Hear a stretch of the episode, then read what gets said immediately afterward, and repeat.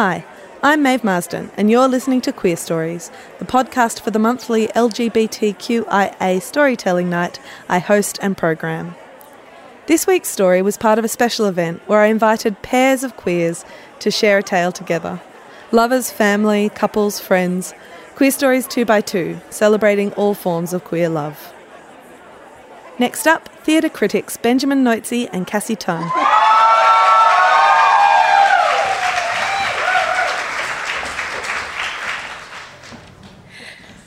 The year is 2001. Sydney is riding high on the unique and misguided sense of national pride that comes with a major sporting event. Nikki Webster has just transformed Olympic glory into pop glory with the release of the enduring classic and total banger, Strawberry Kisses. And, and has managed to overcome the difficult second album phase, following up their self, self-titled masterpiece with the release of Play It Like That. And although Katie Underwood had quit the band, the new four-member lineup looked as though they would stand the test of time. After all, all of the biggest and best bands in pop history had four members. ABBA, The Beatles, and Destiny's Child in its original and finest lineup. We should probably just take a break here and confess that we initially wanted to use this slot to uh, promote our original cabaret. It's called uh, Just Remember I Can Be Poison, the Katie Underwood story. but Maeve told us that we should talk about our relationship. Although I, I, would argue that an outline of our Bardot related dream musical theatre projects, and yes, more than one, um, it, it, would probably just reveal more about us. But, but this is the story we've been allowed to tell. Two households, both alike in untapped camp sensibility. One in fair Dubbo, the other in fair Greystanes, where we lay our scene. In Greystanes, an 11 year old boy had spent the better part of summer devouring Kylie Minogue's magnum opus Light Years. If you're not familiar with Kylie's discography, this is the album with Spinning Around and On a Night Like This. And and Your Disco Needs You, a song a song with with more gayness in its first four bars than this entire venue. Like Anyway, something miraculous had happened. That boy's parents booked him tickets to Kylie's On a Night Like This tour. the boy managed to stay fairly chill throughout most of the concert, which is lucky considering that just a few years earlier he wet his pants at Grease the Arena Spectacular. and that only starred Dannii Minogue. But the point is, he was pretty chill until the 80s medley. Uh, so, dressed head to toe in red leather, Kylie stepped back in time before launching into Never Too Late, Wouldn't Change a Thing, and Turn It Into Love. But the medley still had its sweet, sweet climax to come. The beat broke down, and Kylie's backing dancers in their sparkly gridiron inspired costumes fell into line. The beat began to build, and then suddenly it burst into Kool and the Gang's triumphant celebration. And that boy, sitting just a few rows from the back of the Sydney Entertainment Centre, leapt to his feet and squealed, Wahoo! Wahoo! For Christmas that year, the boy was given the DVD filmed at that unforgettable concert. And although he always skipped over the song where her female dancers did a pole dance, he repeatedly watched the special feature in which the male dancers spoke about splitting their sailor pants. sailor pants. Four years later, when his parents learned that the boy was gay, they were surprised. Meanwhile, in Dubbo, we're still in 2001, a 17 year old overachiever had just completed her four unit HSC English exams a whole year early. And yeah, I know, like, she was riding out to the end of year 11 on a high. Unfortunately, she was too busy working at her part time McDonald's job to go to any of the cool backyard bonfire parties around town with any of her cool friends, which she totally had. Um, so she was home after midnight from closing down the Cobra Street Macca's drive through. Wait, Dubbo doesn't have a 24 hour McDonald's. Doesn't. Well, the, the point I'm trying to make here is that we're talking about another place and time. Um, so, so she'd just come home and she switched on Channel V just, you know, to wind down before bed. And there it was a pair of sequined shoes turning triumphantly on a not so lazy Susan, music building in the background, and then she appeared. A bombshell with a sleek brunette ponytail and glorious emerald glitter eyeshadow appeared. She locked eyes, those verdant, wonderful eyes, with the camera and sang, If you think you're getting away, I will prove you wrong. On screen, a cutthroat dance battle to the death. It was murder on the dance floor. But in the family room of 16 Coral Crescent, there was a different kind of skirmish, a visceral awakening of a young lesbian soul. Um, she didn't come out until she was 20, so the boy from Greystanes won.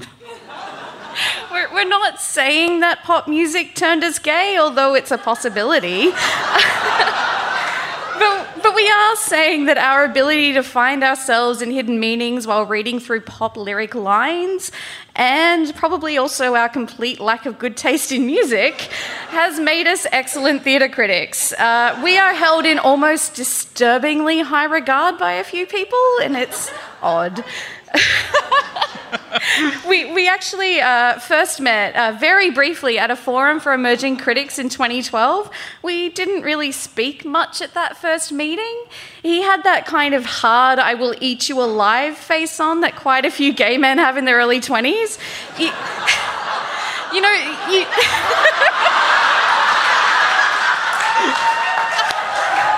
yeah, that one. It's the one that you learn eventually is actually masking some insecurities and a really lovely soul. But in the moment, I was really intimidated. She was wearing Pac Man earrings. Okay, one. One was Pac Man and one was a ghost. I remember, it's fine. We became friends though at an Elaine Paige concert. For those of oh, there's a few, but for those of you who don't know who Elaine Paige is, Congratulations. she's uh, Elaine Paige has been England's leading lady of the stage since I don't know the war. Trojan. The first thing we really bonded over was that despite having a backing singer, she opted to perform a duet with a flute. Yeah, it was. Um, I know him so well from the musical Chess, which, which actually, yeah, it, it has you know a really sweet call and response thing going on. So it, it sounded a little something like this. Apparently, I'm doing this. Um, wasn't it good? Wasn't he fine? Ooh, ooh, ooh.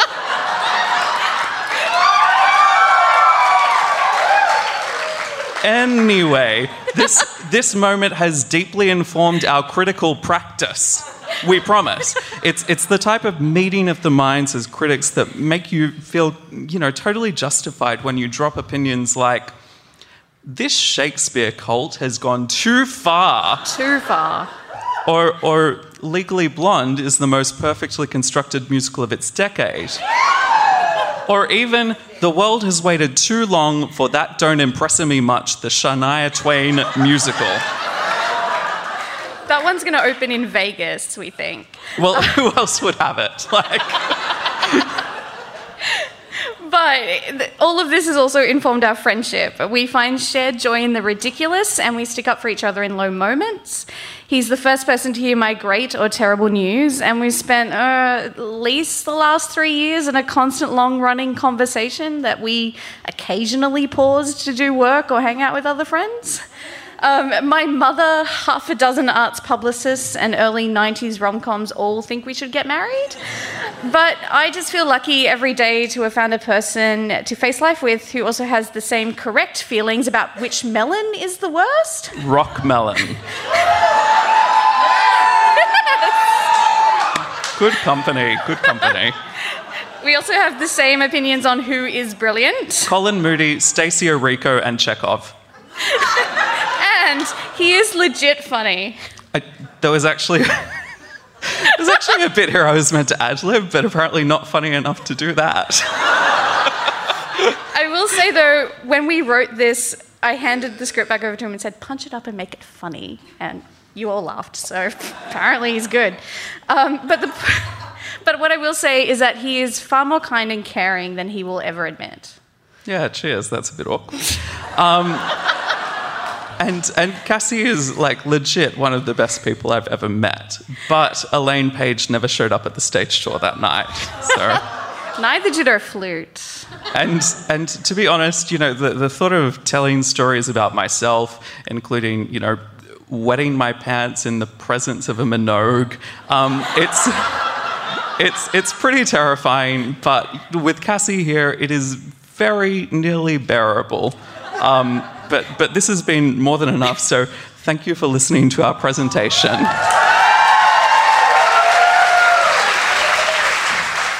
Thanks for listening.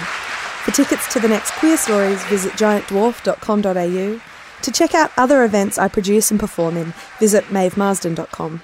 And if you'd like advance or discount tickets to these shows, look me up on crowdfunding platform Patreon. Hey, it's Danny Pellegrino from Everything Iconic. Ready to upgrade your style game without blowing your budget? Check out Quince. They've got all the good stuff shirts and polos, activewear, and fine leather goods, all at 50 to 80% less than other high end brands. And the best part? They're all about safe, ethical, and responsible manufacturing. Get that luxury vibe without the luxury price tag. Hit up quince.com slash upgrade for free shipping and 365 day returns on your next order. That's quince.com slash upgrade.